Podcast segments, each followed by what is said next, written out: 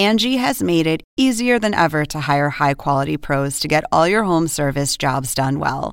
Just bring them your project online or with the Angie app, answer a few questions, and Angie will connect you with local pros who match your specific needs. Or book a service instantly at an upfront price. So join the millions of homeowners who use Angie to care for their homes and get your next home service job done well. Download the free Angie mobile app today or visit Angie.com. That's A N G I.com. Welcome to an HBO podcast from the HBO Late Night series, Real Time with Bill Maher. Start the clock.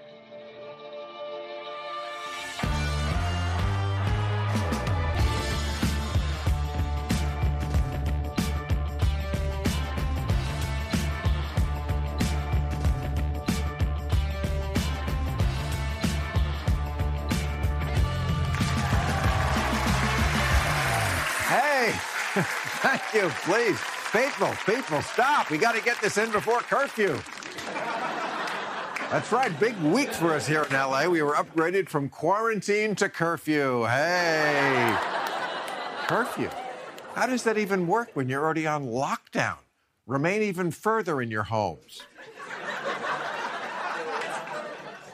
Jesus. I mean, last week we finally reopened stores. This week we burnt them down.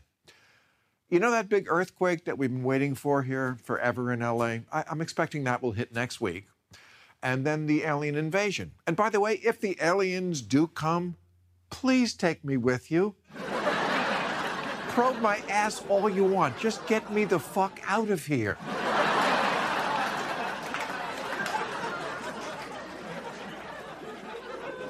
Yeah, it's been quite a week now. The media uh, always says that 95% of the protesters have been peaceful, which is true. True. And of course, I think, as all right thinking people would agree, for a completely just and righteous cause. But then they show only the violence on TV because some individuals will always use protests as an excuse to foment chaos and hate. But enough about the Republicans. There's also some looters out there.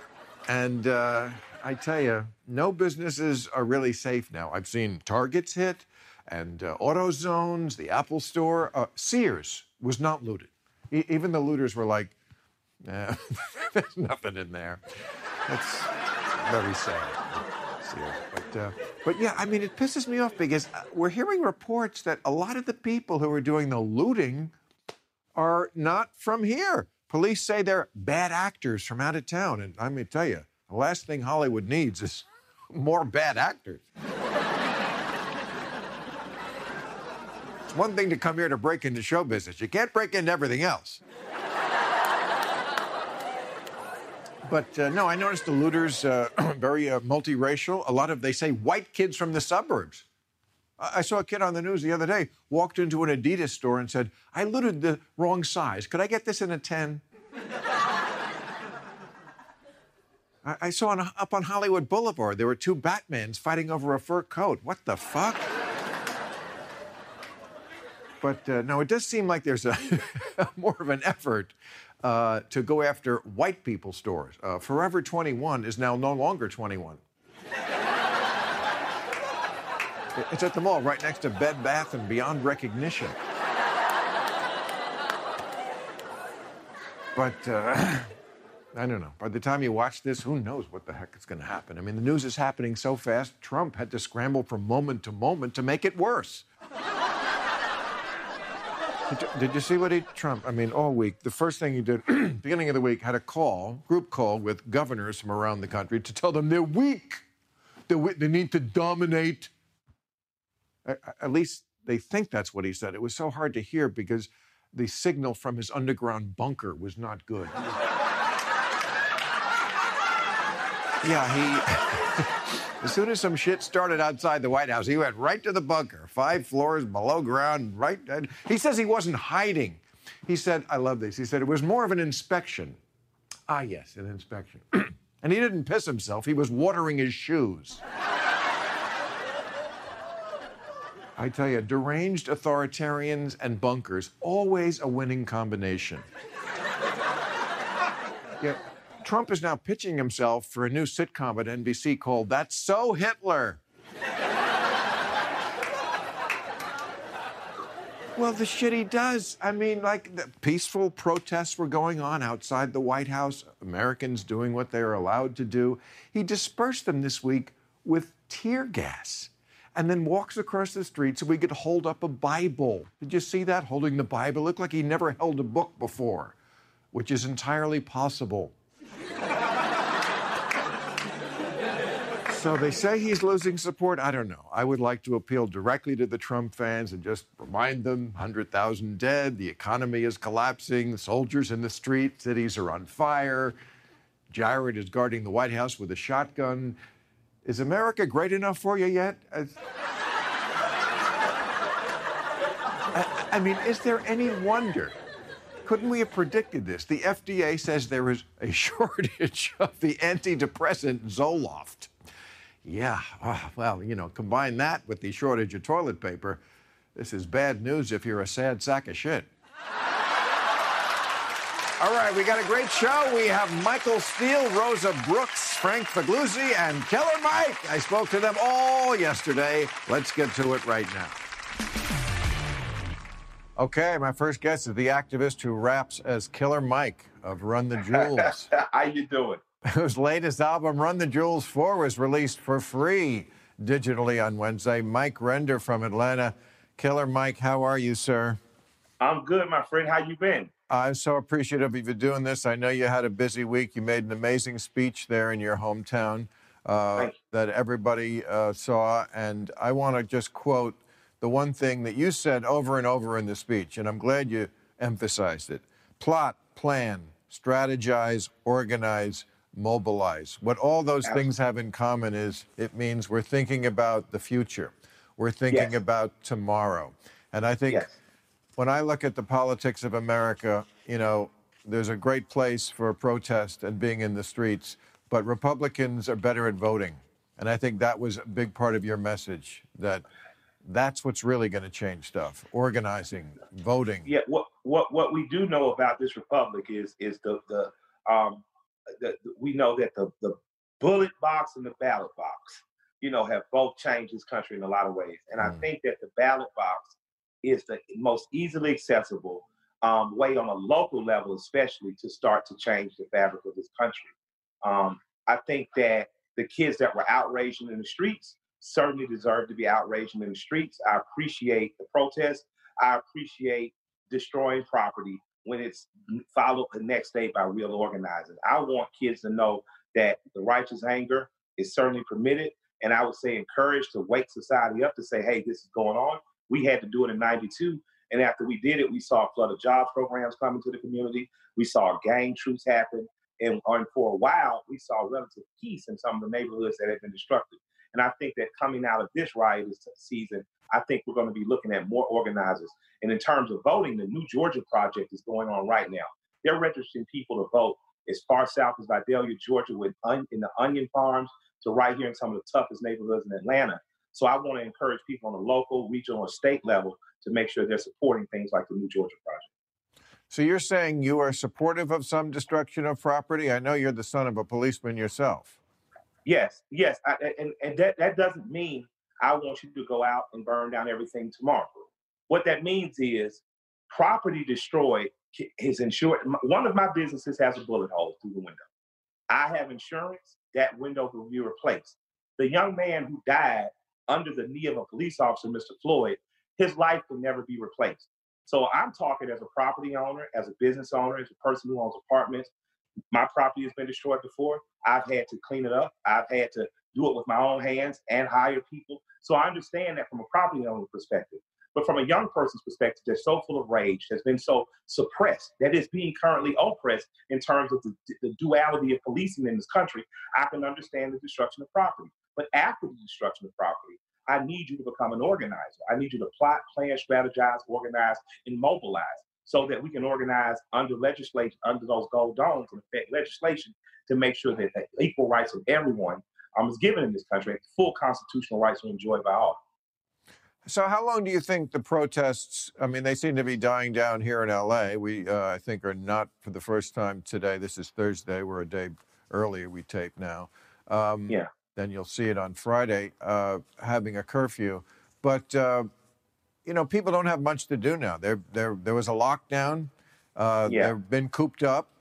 Uh, Yeah. They don't, uh, you know, a quarter of the country that was working in February is not working now. So you have no Yeah. job. You know, there's no economy to come back to. Why not be in the streets for a lot of people? How long do you think the protests could go on, should go on? Should it be an indefinite movement?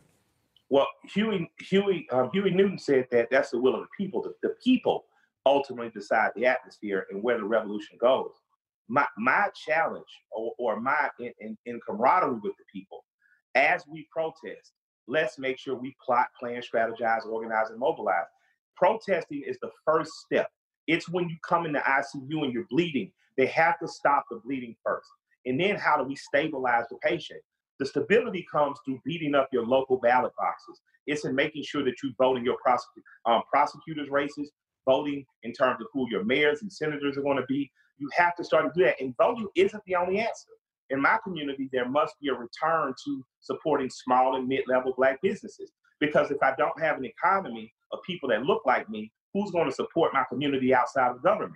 If we going, if we're ever going to be uh, free of you know total government control, then we can't be beholden on government for everything as well. So I believe there's legal goals we should have, there's legislative goals we should have, there's educational goals we should have. So I don't believe protest ever ends as much as it evolves into a way of life that demands justice. Fannie Lou Hamer is famous for saying, "Until we all are free, nobody's free." Uh, I thought you would be interested to note that a lot more people in Los Angeles now, which is, of course, a very liberal town, are interested in buying guns. because you know you, and- you you and I are both you and I are both liberals who've taken a lot of shit from liberals because yes, we I mean you know I don't know how you feel about guns. I don't feel them at all because I don't really like guns. But I've said many times I'm a gun owner for just this Yeah. reason because people want self-reliance to a degree and police can't always be there obviously someone in a bad neighborhood knows that better than someone who lives in a gated community uh, and this Yeah. is i think something you've you've spoken very eloquently about before that you know you are a, a second amendment supporter A- absolutely. I am I am pro using whatever tool it takes to preserve your life. Um, you have a right to use a tool. If it's a hatchet, if it's a knife, if it's a, if it's a gun, you have an ordained right because you're a human, you're intelligent, you know how to make tools. So I want people to own guns. I also want people to grow gardens. So it's not just like I'm simply saying everybody go out grab a gun and we're the Wild Wild West. I'm saying it matters of protecting yourself in these days and time. Um, my wife and I just came from lunch with my publicist, who was not a gun owner. She now is a gun owner. She now shoots and trains regularly. My wife and I had a Glock 40 and a Glock a Glock 9 millimeter in the middle of in the middle of the compartment of our truck. We felt safe. We went and had food and got back home safely. Should anyone have interrupted or tried to interrupt the life of me and my wife, then I gladly would have sent them home to whoever their God is. But I don't leave every day with the thought that I have to use my gun. But I don't want to be caught without it. So the same way I keep a battery charger in my pocket for my Apple phone, at any given time you see me moving around the state of Georgia, I'm going to be armed. And I hope that more Americans not only embrace arming themselves, but train. Get outside, go shoot, go form a shooting club.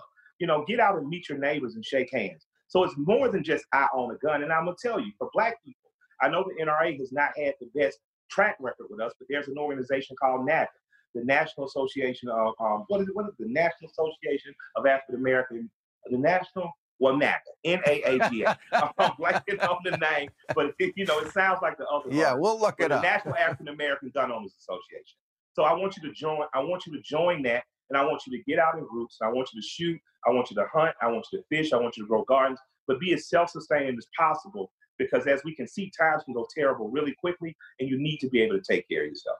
Yeah, I always uh, laugh when I see one of those movies, and I've seen it in a million movies where the, you know, regular suburban guy, he's not a gun owner, and uh, he's in bed at night with the wife, and they hear an intruder downstairs. And he says, "Honey, stay in bed." And then what does he do? He grabs either a baseball bat or a, a golf club. And, Yeah. and I'm like, okay, so you're not afraid to use violence and beat somebody's head in and kill the intruder. You just want to use a really shitty tool to do it, a golf club. Okay. My my my wife, my wife and I, um, on either side of our bed, there's an AR-15, uh, Oh. sh- a shotgun, and, and, a, and one version of a Glock. And that's because, you know, we're, we want to be prepared for whatever may come. And, and people think that terrible times won't come.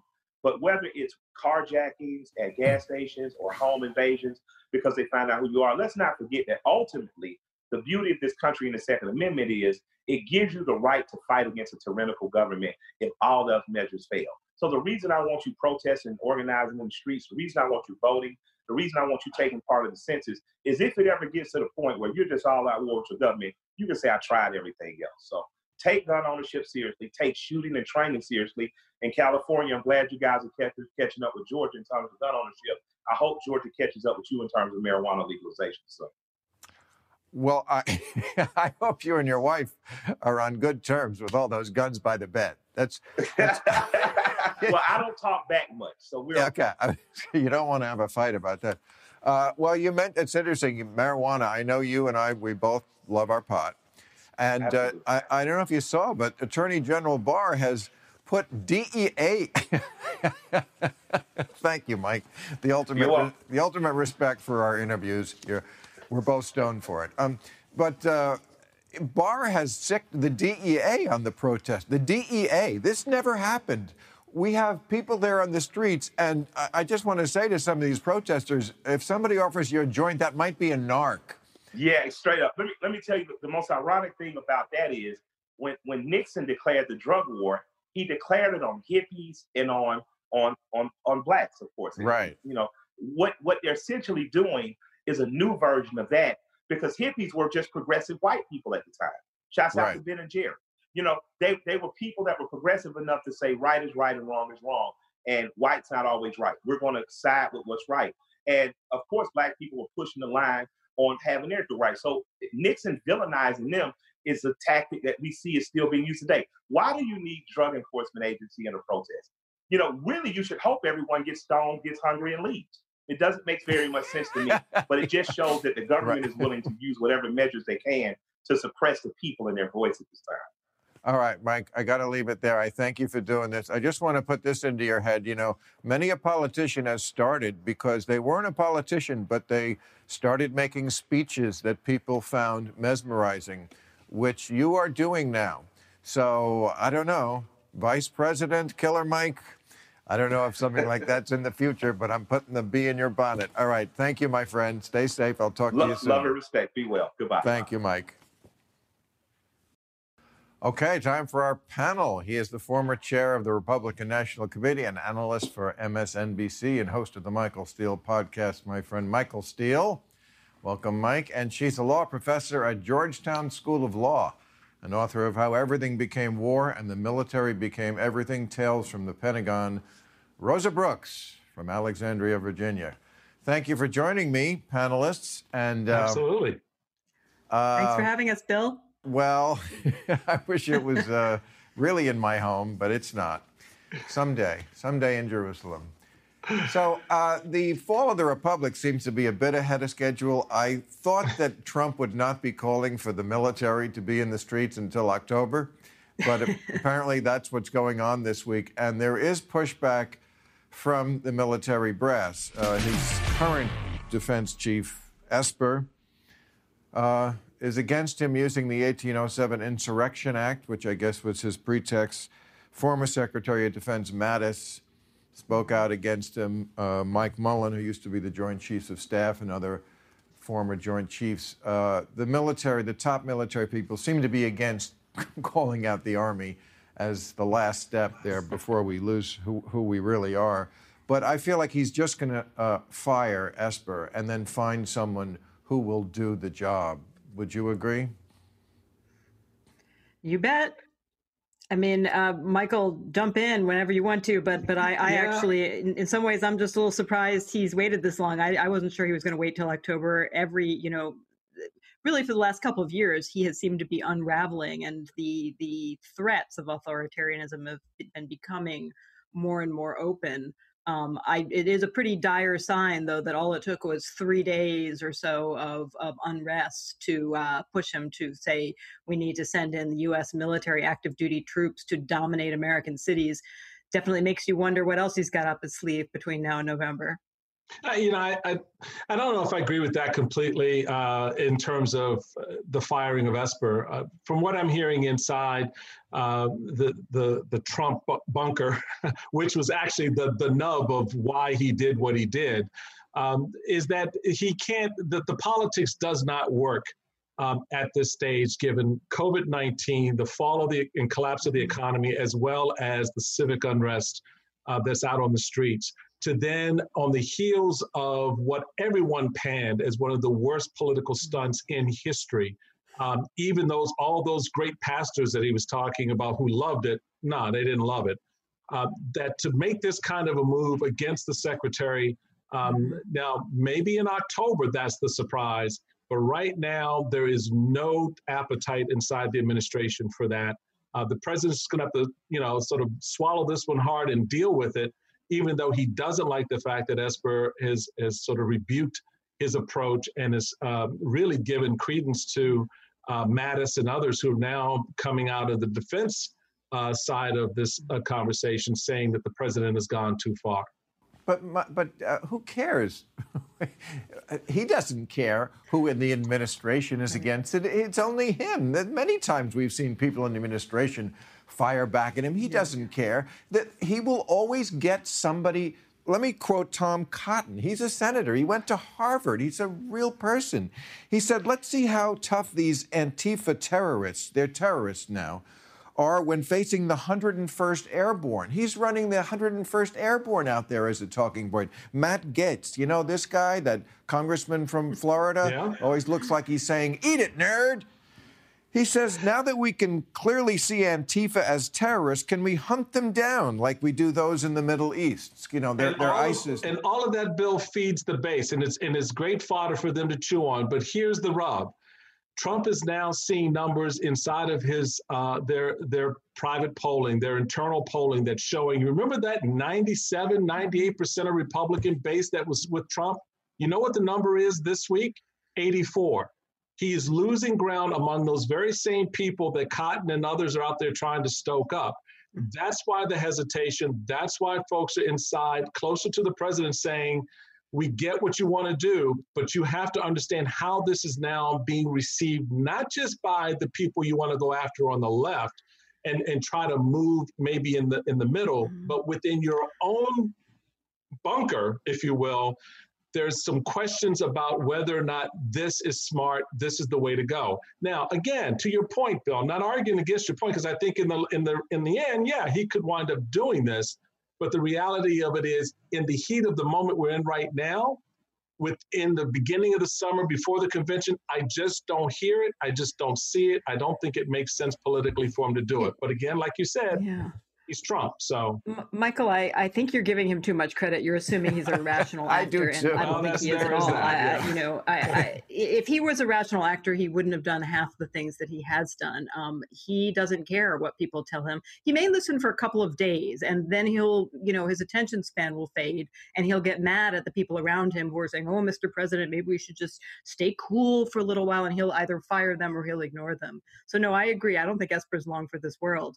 are, are you sure, Bill, that Tom Cotton's a real person? I'm not sure about that. Yeah, he is. And I think, you know, what's to stop Trump from going, my new Secretary of Defense is Tom Cotton because I already know that yes, he's on the page yes. of using the 101st Airborne. He's a senator from America who wants to use American military people to fire on American citizens. Term, he said Second so term. anyway. right, because Antifa is this new enemy. Last week it was the post office. Now we've gone to Antifa. They're apparently more dangerous than Joe Scarborough. They're, and I don't right. even know if, if they're a real oh, yeah. thing. Well, when Antifa and the post office start conspiring together, yeah. boy, that's scary.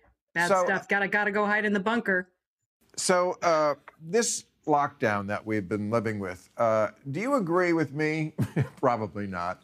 That this has a lot to do with the unrest in the streets. That when you coop people mm-hmm. up and they have no hope and no jobs, uh, that they really, w- w- why not go out in the streets? And mm-hmm. um, I wonder what America will look like what what do police departments look like if they have to fight this all the time? It's like a fired our firefighters here sometimes have to fight fires for seasons on end. Uh, I feel like this experiment, this restless, ex- reckless experiment of closing down an entire country for months at a time, is not going to look good in the future. Uh, and this is one reason why.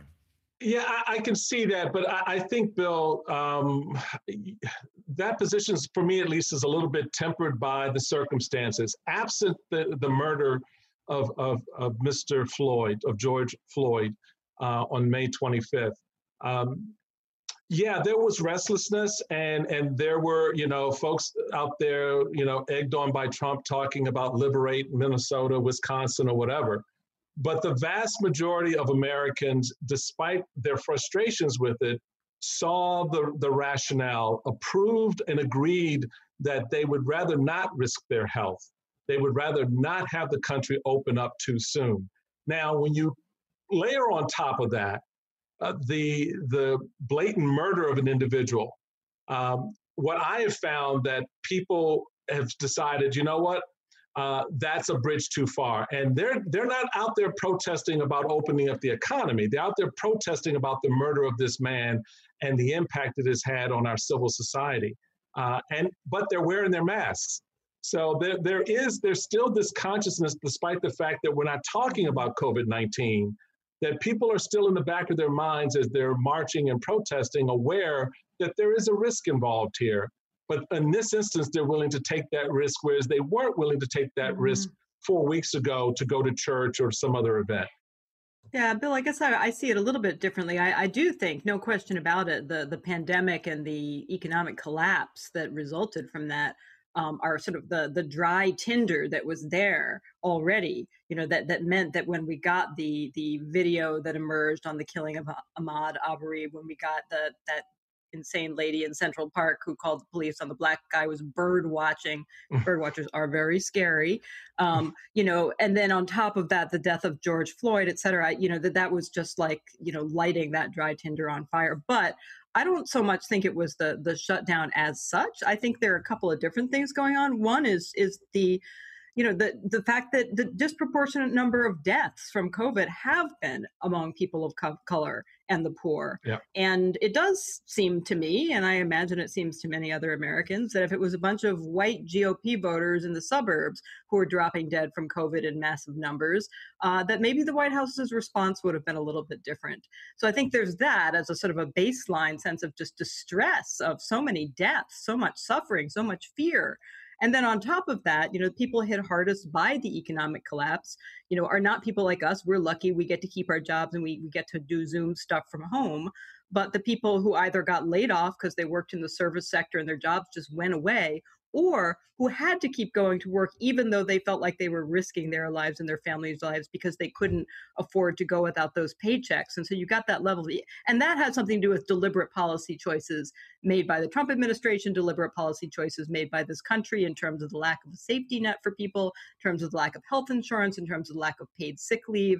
You know, so so I don't see it so much as the shutdown as such, but but just the combination of the deaths, the yeah. fear, the the insecurity, the economic desperation, and then you add the you know the the insult and injury and pain of these killings. Well, just a little perspective on that. I mean, we've also lost 100,000 small businesses already, and they have been disproportionately yeah. black. It's it all yeah. is, is, about who and what in the long run is going to cause more death. The head of the UN said a couple of weeks ago he expects hundreds of thousands of children to die yeah. because of what we yeah. did to the economy. I know they're not, they're not all Americans, so they don't count as much to Americans, but I think that matters somewhat. Um, yeah. I know we, we talked a lot in the media recently about the 100,000 mark. I wonder if people realize that hospital acquired infections kill how many every year? 100,000. No headlines, Mm-hmm. Uh, we seem to have just focused on this one thing. There's a lot of things that can kill you. I wish nothing could. Uh, but it wasn't inevitable that the economy be shut down. And we've had pandemics before. Uh, and there was one in 68, there was one in 57 that killed over 100,000. I never even heard of them because we didn't have social media then and the internet and the media stoking mm-hmm. this and causing this incredible fear and so we didn't shut down the economy. Yeah, I, I, that's that's true, uh, but I also think that time, place, circumstances. You're right. Back in those at those times, you did not have the social media network and, and the other elements that sort of drive the narrative and, and hype up the information that people are getting to the point where they respond and act.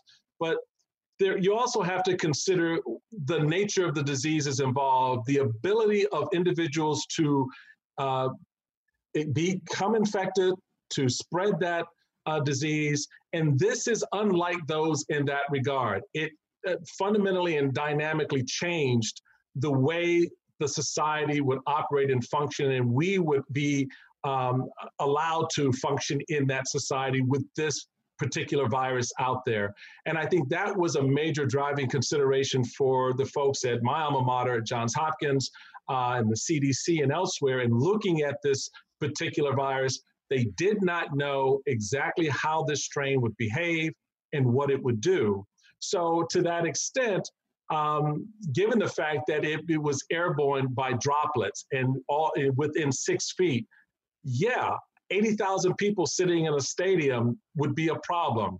300 people in a, in a very intimate restaurant setting would be a problem. And so they, had to look at the economic impact as well as the medical impact of this particular virus. And I think in the end, to your to your broader point, Bill, going forward and looking at a disease like this or a virus like this, I think that is going to be a new consideration because now we've learned as we started to open up exactly what that frame of reference is for us going forward. So, who do you think should be the vice president? Uh, who do uh, I? The, the next yeah, president? The vice president for oh. Joe Biden. I mean, I've heard a lot of talk about it this week because of, in light of recent events, they're saying somebody like Amy Klobuchar, mm-hmm. uh, she's she's through as a okay, and uh, Elizabeth Warren. It's probably not going to look good to have two uh, white people over 70 on the ticket. Uh, that uh, a lot of people are talking again now about Kamala Harris, even though she and mm-hmm. Joe had that big dust up at the first debate. But she was a prosecutor. Val Demings uh, from Florida, uh, African American woman who was a police chief herself. Uh, where are you on this? I just, I just, uh, I have no idea, but I just hope to God it's somebody who's really young and healthy. yeah, that works. That works. Well, I, have been on the record uh, for over a year now, um, since the week uh, Joe Biden entered the, the, race, saying that he would be the nominee and then at uh, later on suggesting uh, based on the nature of the vice presidential choice and the role out there uh, that amy klobuchar would be probably um, a very strong pick given what joe biden needs to have happen next uh, this november um, given her recent uh, issues relative to uh, her role as a prosecutor in in minneapolis and, and, and so forth I think the the shift, the light certainly is on the governor of Michigan, uh, Governor Whitmer. Um, executive leadership, which is going to be very important over the next few years, having governed through coronavirus, had to make some tough decisions, and and understanding that that relationship, particularly under this administration between the feds and the state. And Val um, uh, Demings is is another one. I think for my book, the race is probably narrowed down to those two. Wow. Um, and but I wouldn't give up on on Amy. I think that the the Biden team rather like her. Okay. And final question: um, Whoever wins in November, be it Trump or be it Joe, there's going to be blood in the streets, right? I mean, if Trump wins, I can't imagine the kind of demonstrations we saw the last week not repeating themselves. And if he doesn't win, well, we already know what Trump's statement is. I, I, can read you his statement about the tough people. I love that this is one of my favorite things he's ever said. I have the support of the police, the military, the bikers. you know, our third branch of government, the bikers. I have the tough people, but they don't play it tough until they, meaning the Democrats, go to a certain point, and then it would be very bad. That sounds to me like an invitation for the tough people to get in the streets. I don't see this well, this. yeah. It is very bad. It's it's very bad. It's very scary. Um, I don't think he is correct that he's got the military and the police. I'm a reserve police officer. I'm a military spouse. Uh, that's sure not what I'm seeing. you know, I think that those those communities are pretty diverse internally. Um, I also think that, and, and we saw this, you know, when Jim Mattis stepped forward, Admiral Mike Mullen stepped forward with statements just in, just yesterday, the day before this, whatever it was this week. Um, you know, a lot of people in the military and the police take very seriously their oath to the Constitution and take that more seriously than what some guy, you know, some not very stable, not very genius, but very sociopathic guy sitting in the White House happens to tell them. Um, I do think, though, that except that he is their commander in chief. Really, really scared, and and it should be a call to action and to planning right now because you know anybody who thinks i mean bill you've been saying this for a long time anybody who thinks this guy's going to go gently into that good night is out of their mind or has been napping or something and right people, every single viewer of this show needs to be asking themselves, especially if they work for the US government or a state government, any capacity whatsoever, they need to be saying themselves, what am I going to do when he orders the active duty military and the police into the streets to try to keep himself in office even though he lost? What am I going to do then? Because if you don't start thinking about that right now, when that time comes, you're going to do the wrong thing because that's what people do. You know, things sneak up on them. By the time there's a crisis, they go, oh, ooh, whoops, uh oh, oh, too late, missed my moment. You know, that now is the moment to be saying, how do we right. keep that from happening? How do we make I'm sure going to get my golf club. go out there and hit him with a golf club. All right, I got to leave it there. Thank you very much. Hope to see you in person very soon. You got it, Thank Bill. You, Bill. All right, my final guest is the former FBI Assistant Director for Counterintelligence and now works as a national security analyst for NBC News, Frank Figliuzzi. Frank, I've seen you a million times on TV. You were always great. I really appreciate you doing this. My first question to you, sir, is uh, about the unrest we've seen in the streets. Now, in the 60s, uh, the Southern sheriffs and governors we're always complaining about outside agitators. Outside agitators, meaning people from the North who are part of the civil rights movement, who are coming down to peaceably protest. Seems like here in Los Angeles, they're saying we've had a lot of outside agitators, that it was not mostly people from the area who were looting. We hear sometimes that it's uh, right wing people who are posing as left wing people. Uh, we hear a lot about shadowy groups that used to be in chat rooms like QAnon that are now in the streets. You are the kind of guy who would know about this. Who is it actually out there, do you think, in the streets causing trouble? Yeah, it's it's important for us to take a really broad look at what's happening because there's there's a narrative going on that we have to kind of weed through. First, it's essential to understand that all the police agencies are seeing a wide variety of groups, organizations, and individuals out there. That's number one. Number two, it's really important that we not fall into the trap that maybe certain sides are setting for us that there is a widespread organized attack on America going on. The reality is, Bill, that sometimes a guy who throws a brick through a window is just a guy throwing a brick through a window. The vast majority of the violence and looting is occurring by what I call opportunistic criminals. But indeed, there are serious groups intent on violence, discord, and even civil war out there, and they run the gamut. But so far, even according to what the FBI is, is seeing and what the FBI is involved in arresting and prosecuting, it's the right wing that seems to be taking the lead right now on the violence and the weapons. That's what worries me is that we've seen groups like QAnon. If people don't know who QAnon is, let me, and I'm sure you're very familiar, um, let me read some of their beliefs. They, they believe that a worldwide organization of Satan worshiping pedophiles ruled the world.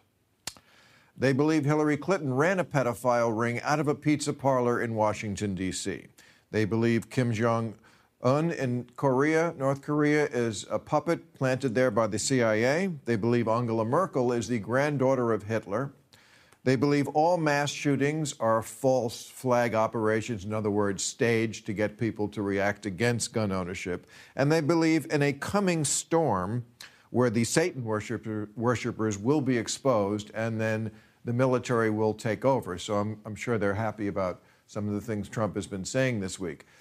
What's so disturbing is that in Oregon, the, the Republicans have nominated for the Senate a QAnon believer, someone who believes this stuff, running for the Senate in America, and John Ratcliffe, who's up for Director of National Intelligence. He has talked about QAnon in favorable terms. Now they're in the streets and coming into the government. What do you make of this? So, what we're seeing now is a fa- fascinating phenomenon because the groups that currently truly existed almost entirely within the realm of social media and online have in in these protests they've found their real world opportunity. And it's and it's it's really something we've not seen before because they're now hitting the streets and are acting out their bizarre theories and conspiracies. So you combine the element of race, which is what has driven these protests, and now you have a perfect storm of people with bizarre ideas and often very dangerous, violent ideas who now have an opportunity to act out and to confuse things even more for law enforcement. They're pretending to be each other. So you may have seen the reporting, for example, that a white nationalist group was had actually opened a Facebook account mm-hmm. pretending to be Antifa. So the, the work of law enforcement right now is incredibly challenging. And for us as consumers of information, we've got to be more intelligent than ever because it's going to get even more chaotic. And you mentioned social media. This is where, of course, they plot with each other and they can just say, like a flash mob, hey, we're going to meet over here on this street and loot that next Thursday. Or they can just, as you say, pretend there are people that they're not is it outrageous to consider uh, if things get horrible to shut down social media? I mean, we shut down the whole country for three months. Um, we've locked down, we've curfewed. Is that a crazy idea? I get very, very con- I get very concerned about shutting down a public uh, platform and essentially what has become our public square, particularly when it's in the control of uh, of the private sector. I, I, think we are currently looking at a president who would like nothing more, and he's he's demonstrated this, than to shut down and control media platforms. So I say let's look at an alternative, Bill. Let's look at more of like what, what Twitter is doing, which is they're not suppressing speech, but rather they're saying with regard to the president, here's some more information. Click on this link to get the facts about uh, mail in voting and fraud allegations, right? I wish, for example, that Facebook was taking that lead and again, not suppressing free speech, but rather allowing us to see the president continue to devolve and disintegrate in front of our eyes, hear his mindset and intentions, but also give the consumer an opportunity to say, I'm going to click on this and get the truth and get more facts on this. Okay, you know the FBI as well as anybody. You know the top echelons, which you were a part of, and I'm sure you also know the rank and file. Uh, I was talking to the panel before about Trump claiming uh, over and over again that he has the tough people. He says he has the military, he has the police, he has the bikers.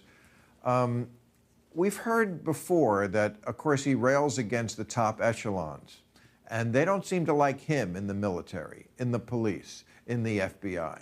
But what about the rank and file person? Uh, are they with Trump in these organizations? Are there a lot of FBI agents? When he was running, we heard the FBI was Trumplandia. Where, where so, is that person now? Yeah, Bill, I, I got to first respond to that by saying I'm actually deeply saddened that we even have to have this conversation. Here's why. The FBI, and in, in my 25 years there, I can attest to this, is deliberately an apolitical organization. When FBI agents get together around the water cooler, they're talking about sports and their family and what they're doing this weekend, not politics. So the, the very fact that we've gotten to the point in our society where we're asking about, hey, are they rank and file with this guy or not, is deeply troubling to me. As you know, the FBI director has deliberately uh, been limited to a 10 year term, although Trump has shortened that up for for Jim Comey, a 10 year term because it's supposed to cross over administrations and be right. that apolitical, nonpartisan entity. So here's what's happening now.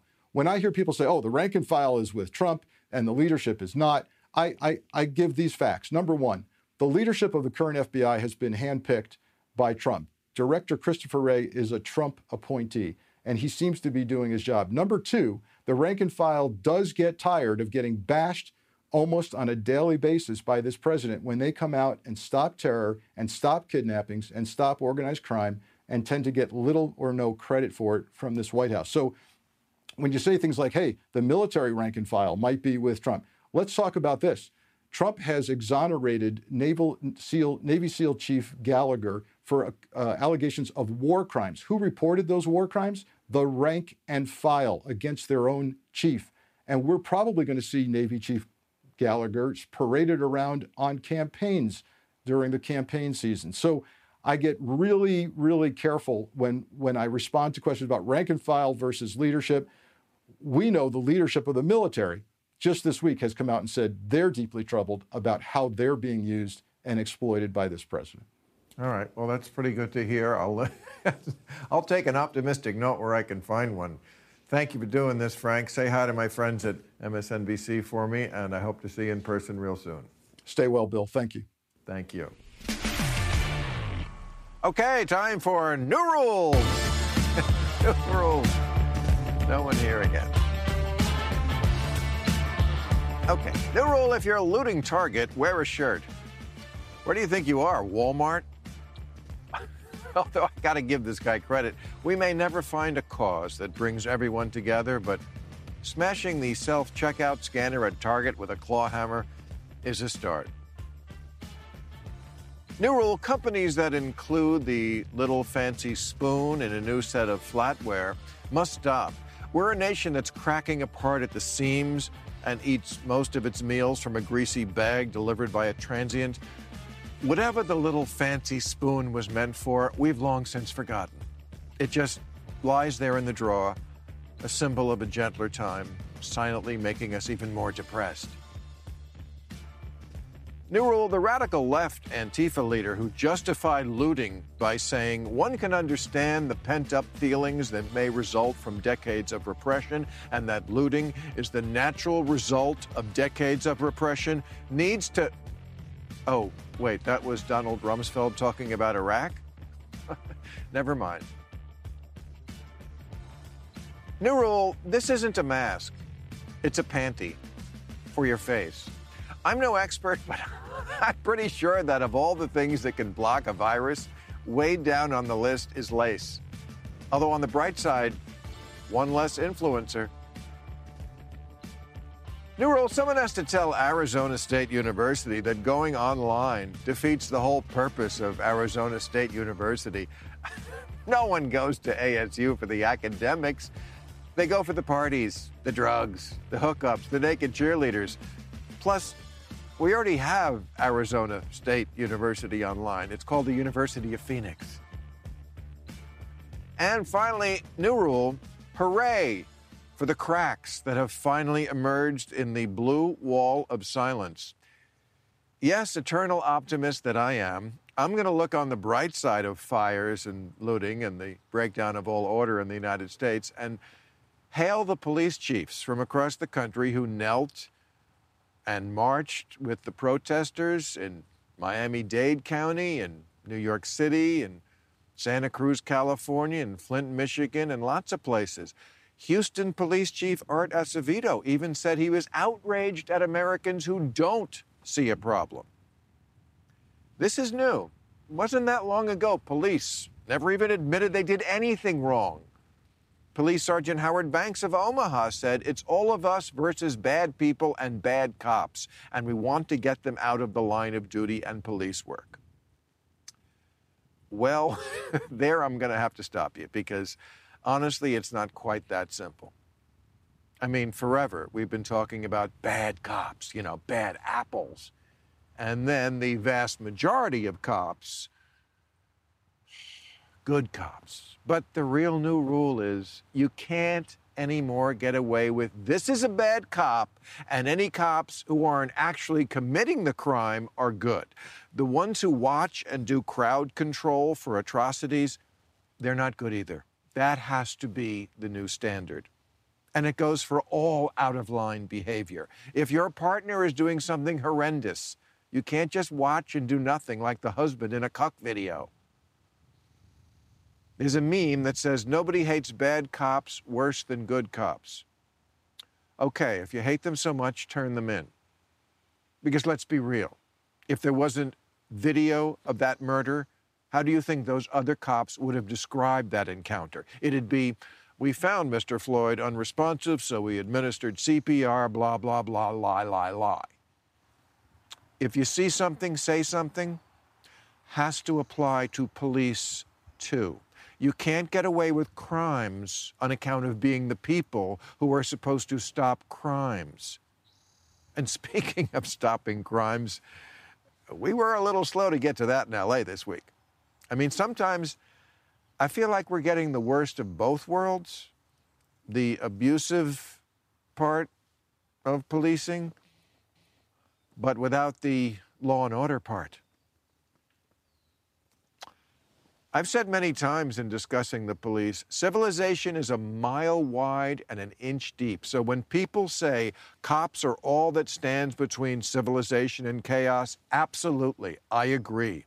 Cops are the badasses who deal with the dregs in an ugly business. But if cops want us to give them a little extra room to be tough because they've got a bad, dangerous job, then they got to do the bad, dangerous job which they have also done plenty of this week, to be fair. This is, this is tough stuff now. But it was frustrating watching it on TV last Sunday. Car 54, where were you? It looked like Black Friday, but without cash registers. I did see a guy in Santa Monica turning away looters, but it wasn't a cop, just a guy invoking a citizen's doorman. And this young woman, why, even under these very difficult circumstances for the police, is she having to do this in a country that is teeming with police forces? One thing America does not lack for is police forces, local cops, state, county, highway, sheriff's department, federal marshals, ATF, DEA, FBI, TSA. Oh, we got cops. But this lady had to step up? I try to understand as much as I can without being a cop that it's not like the jobs most people have, and it's not. When a voice on the radio says, man with machete on 15th and Main, you have to go to 15th and Main. And I'm guessing cops rarely get called out to a redneck's front porch because the guy wants to tell you how well the marriage is going. It's a dangerous job, yeah, but I think we lose our battle with police misconduct when before a bad cop hits the streets because there's not enough vetting about who becomes a cop in the first place. I swear to God, I think the root of the problem with bad cops isn't always racism, it's high school. How much of high school did you spend inside a locker should be question number one on the psych evaluation. I've known quite a few cops in my day, and Others I've met for briefer encounters on the side of the road. And they are mostly not that guy. But that guy is who we have to weed out. Instead of LAPD making the psych eval the last step in joining the force, make it the first. So meatheads with a chip on their shoulder aren't given the license to perform urban executions. Tough guys have to do tough things. Right now, it's easy to spot the toughest police officers. They're the ones telling their fellow cops, you got to stop this shit.